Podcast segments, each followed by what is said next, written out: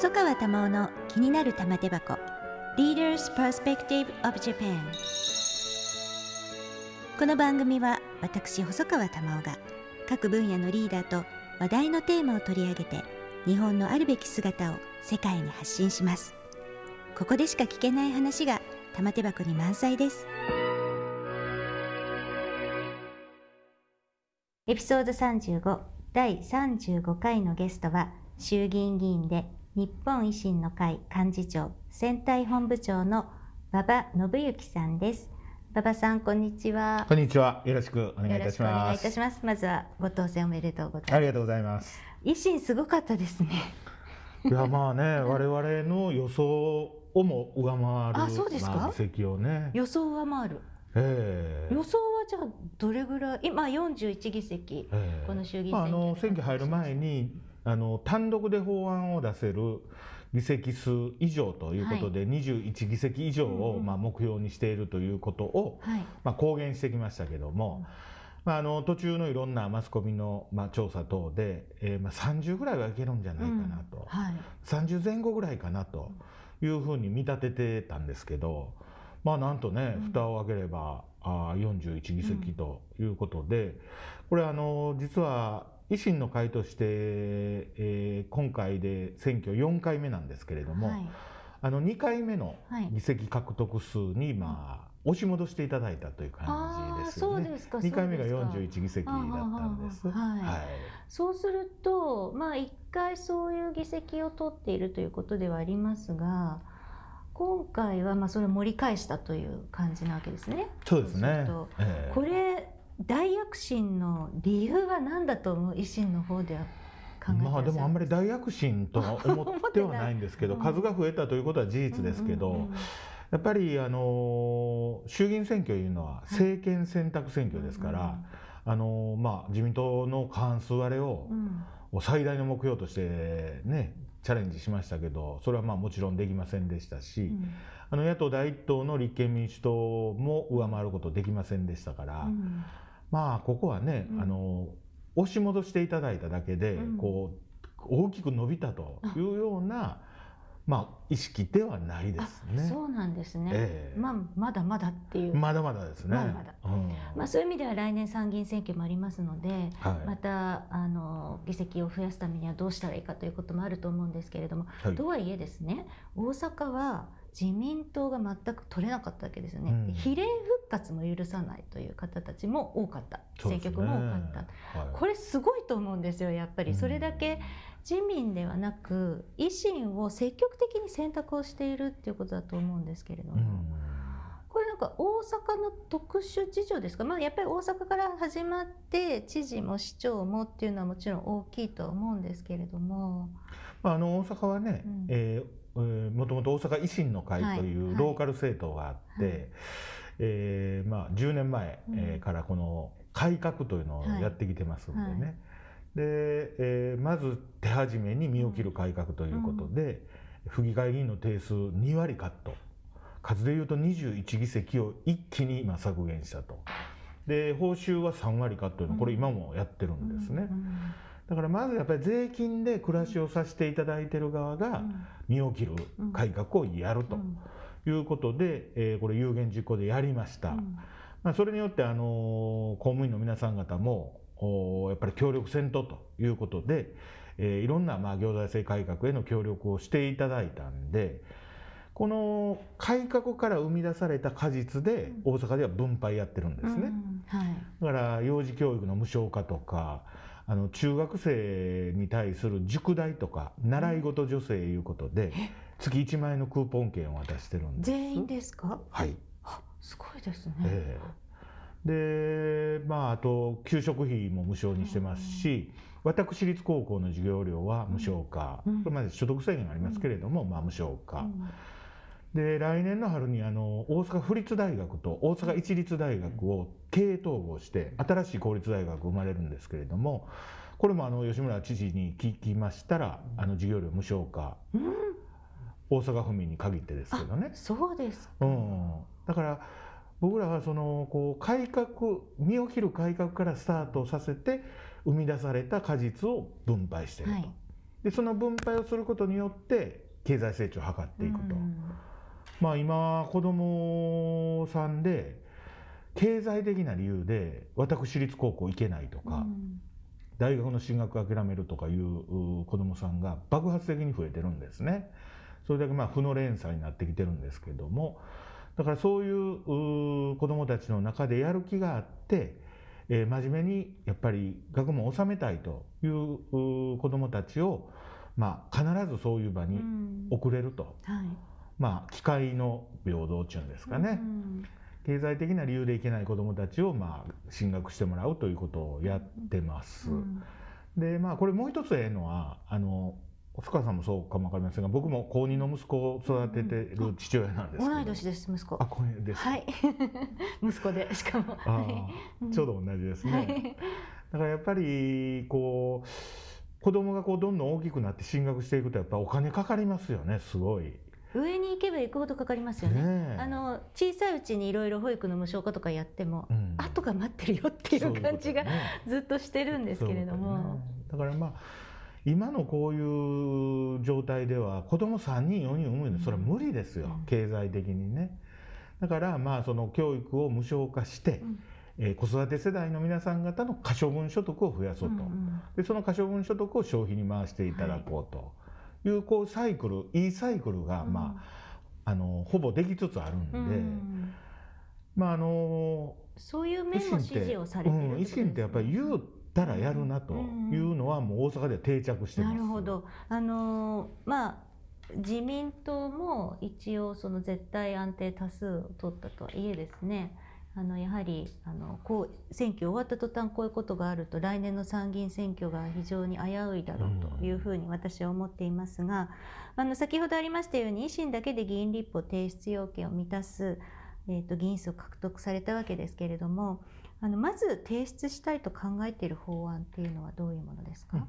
先ほども申し上げたようにあの大阪でやってきた改革、はい。身を切る改革ですね、はいこれやっぱりいろんな部分に、はい。今文通費の問題も、うん。あのヒートアップしてますけど、はい。やっぱり身を切る改革をうん。まずやると、うん。そこがまあスタートだと思うんで、うん。あの今までも、まあ、身を切る改革だけじゃなしに、はい。いまあ、いろんな法案参議院でははい。126本出してるんですね。あんまりメディア取り上げてくれないけども。126本。126本。だからねまあそのおそういう中でこう改革を進めていくための法案というのをはい。まずどんどんまあ出していくと。と歳費を減らすとかそうですすね。うん。で歳費もあの先月まで10月まで全国会議員が2割カットやったんですね。はいはい、これは、えー、とココロナコロナの関係で、はい。まあ、借金もしてるし、はい。国民の皆様方のお心に、まあ、寄り添うという意味でね、うん。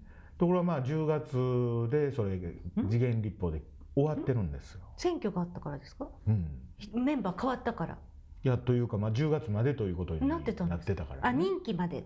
そうそうで任期まで。任期まで。衆議院の任期まで、うん、だから我々任期終わる前からこう選挙あるのはもう確実で、はい。選挙終わったらまあバタバタするやろうから引き続きやれるようにしといたらどうですかって言うても、うん。自民党はいやいやそれはまあまた新しいメンバーに決めてもらったらとか言うてねところがこれ特別国会とかやってもはい。一切そうですね。そう知らなかったです私も不勉強なの。今度じゃあ臨時国会でやってもらわないと困りますね。そうだからまあ2割カットの法案はうち出すんでね、まあ、継続的にやっていくということはね。だからまあそういう国民側から見てあなるほどなとはい。思うようなまあ身近な改革からね、はい。僕らもまあそんなまだまだ小さい集団なんでそういうところからまあうん。手掛けていくうんということですよね。じゃあ文書通費通信滞えっ、と文書通信滞在交通費？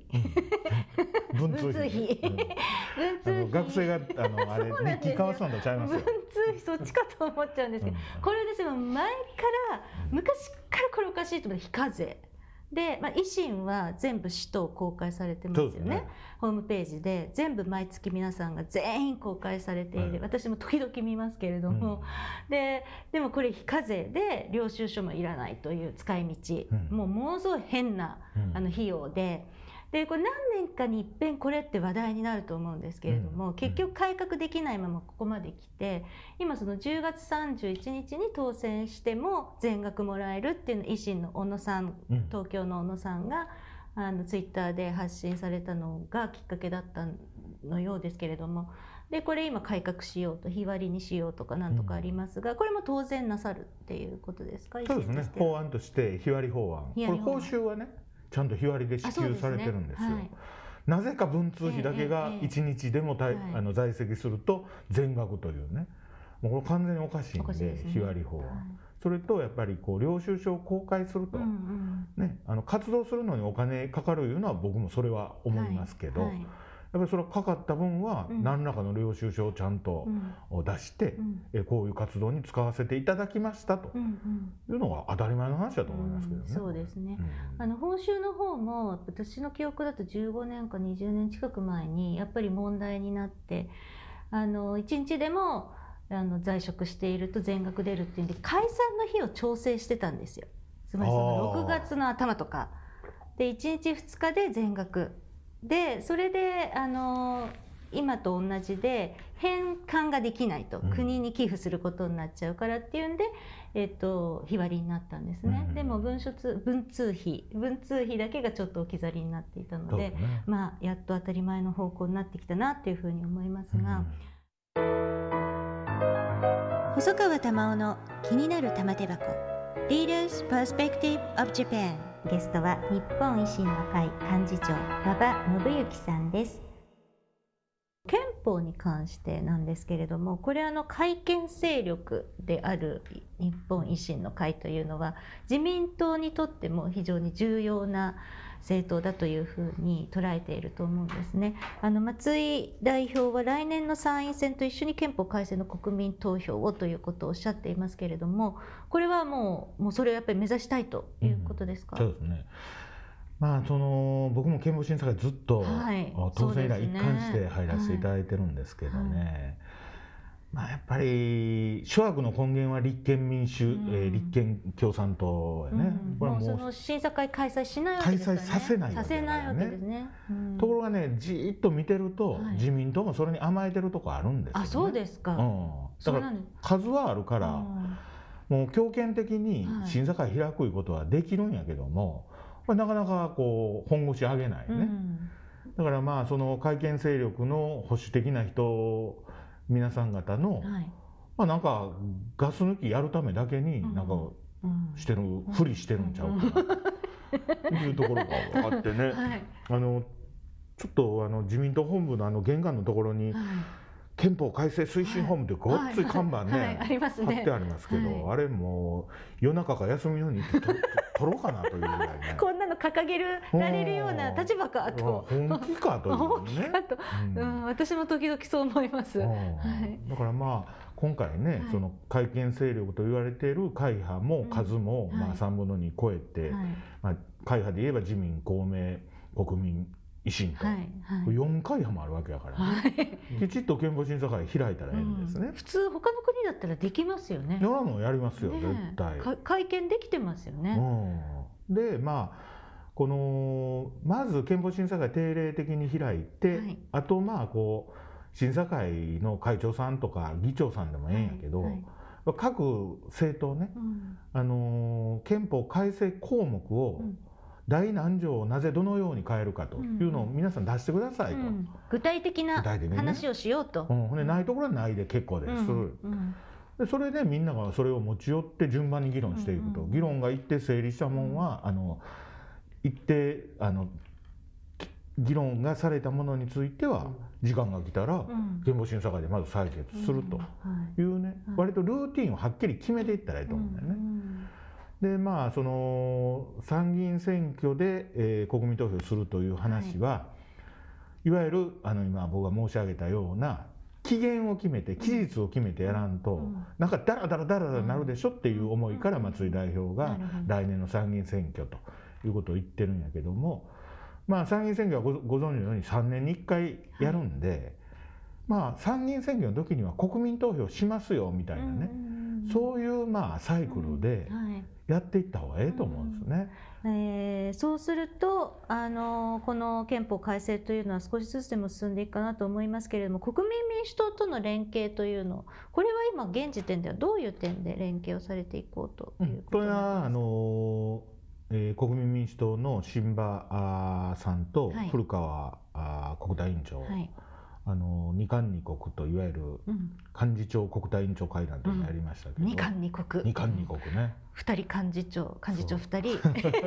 国対委員長二人。えすごいですね。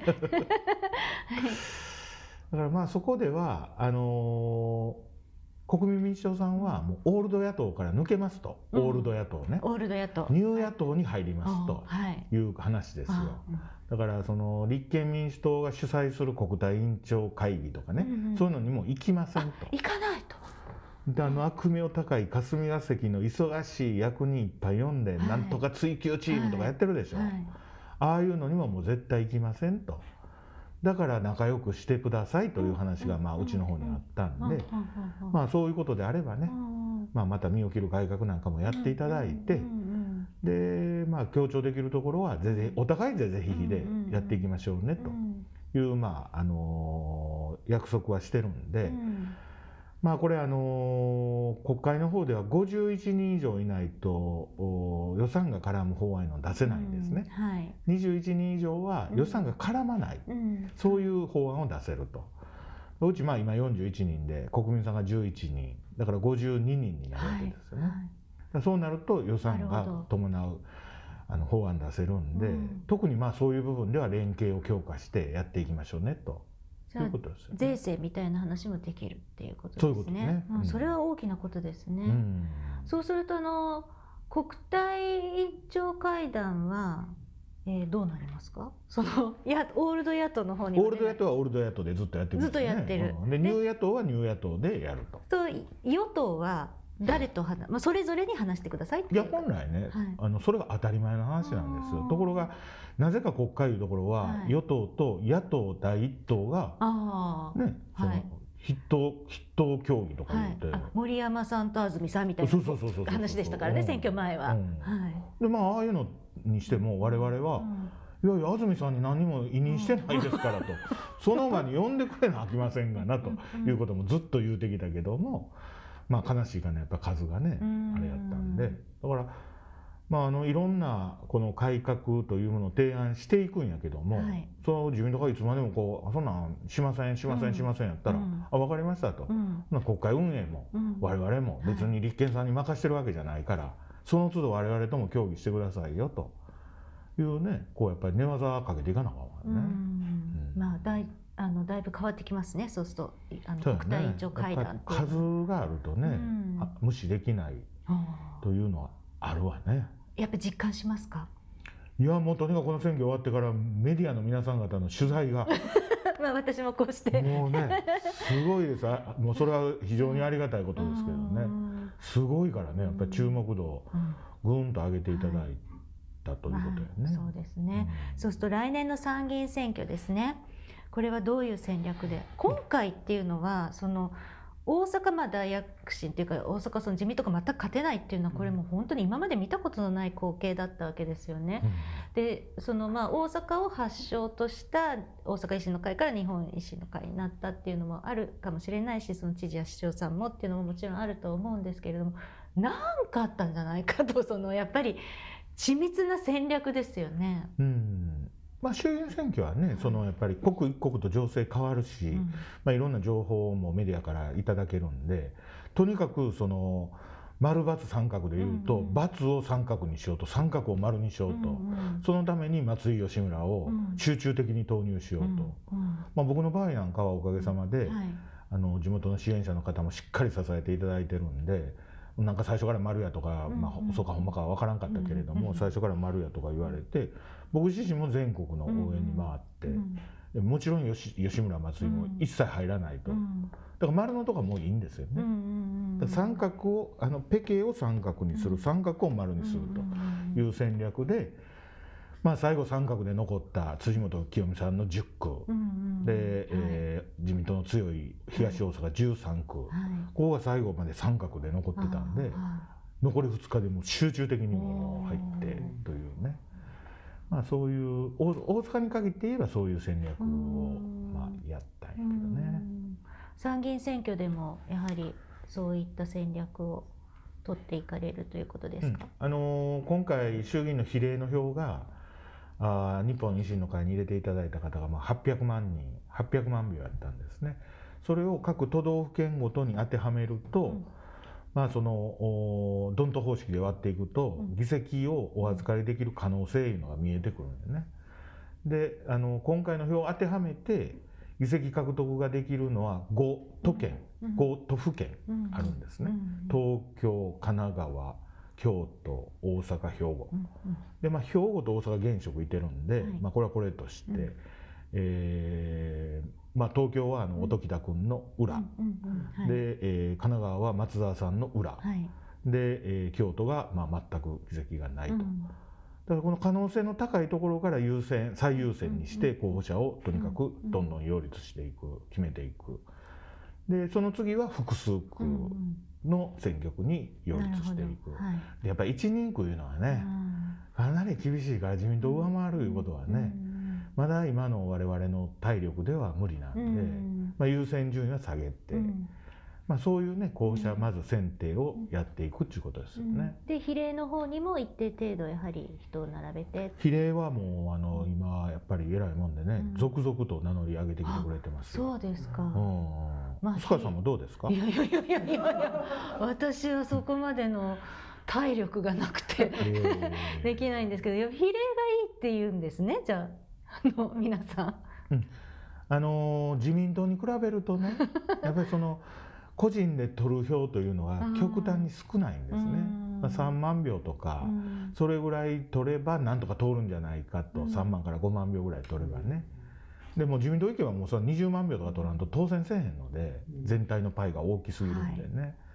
だから結構まあ名乗り上げてこられる方多いですよね。だから知名度があれば個人の評価でいただかなかので難しい選挙そうですよね。参議院の比例は本当に厳しい。全国区で名前で取っていかなきゃいけないので、うん、だから確たる地盤があるとかね、まあ、それかそのやっぱりかなりの知名度があるということであれば、まあ、政党で見れば維新の会通りやすいというまあ分析でしょうね。できるだけやっぱり候補者集めたいですね。そうするといい候補者をそう、ね。ね、まあ、そういう状況の中で名乗りを上げてくれる質のいい人が欲しいですよね。うん、あのやりたいっていう人が必ずしもなんか政治家としていいっていうわけではないっていうのを私はこうずっとこれまで見てきて。でも基本立候補ですから、うん、自分がやりたいって人がやるわけですけれどもその辺りをあのきちんと見見極めていただきたいなと、候補者として。ね、はいそうすると何議席目標で参議院は行かれますか？まあでも参議院はできるだけ多くできるだけ多く？その可能性もありますから、うん、きちっと戦略立てて、はい、今おっしゃっていただいたような候補者選定をきちっとやれれば、はい。はい、まああの今まで以上の議席は確保できるんじゃないかなと思いますけどね。うん。うん、なんかこう楽しみになりましたか？選挙を経て今後の政治が、まあ、楽しみ半分苦しみ半分、ね、苦しみ半分、うん、苦しいのは。やっぱり人が増えるとね またそれまとめてったりとかもありますし、うん、まとめたり何かあったらねまたこう対処したりサポートせないかんしね、うん、まあ嬉しい悲鳴ですねそこはね。まあね、はい。あの世の中というか日本中が注目をしていますので、でもやっぱり私あの政策なんだと思うんですね。維新が支持されたのは、うん、まあ、いわゆる保守系とも言われていて、うん、でも自民ではなないし、うん、それからしっかりこうやっぱりやっているっていうのを大阪以外の人もまあ見ていて。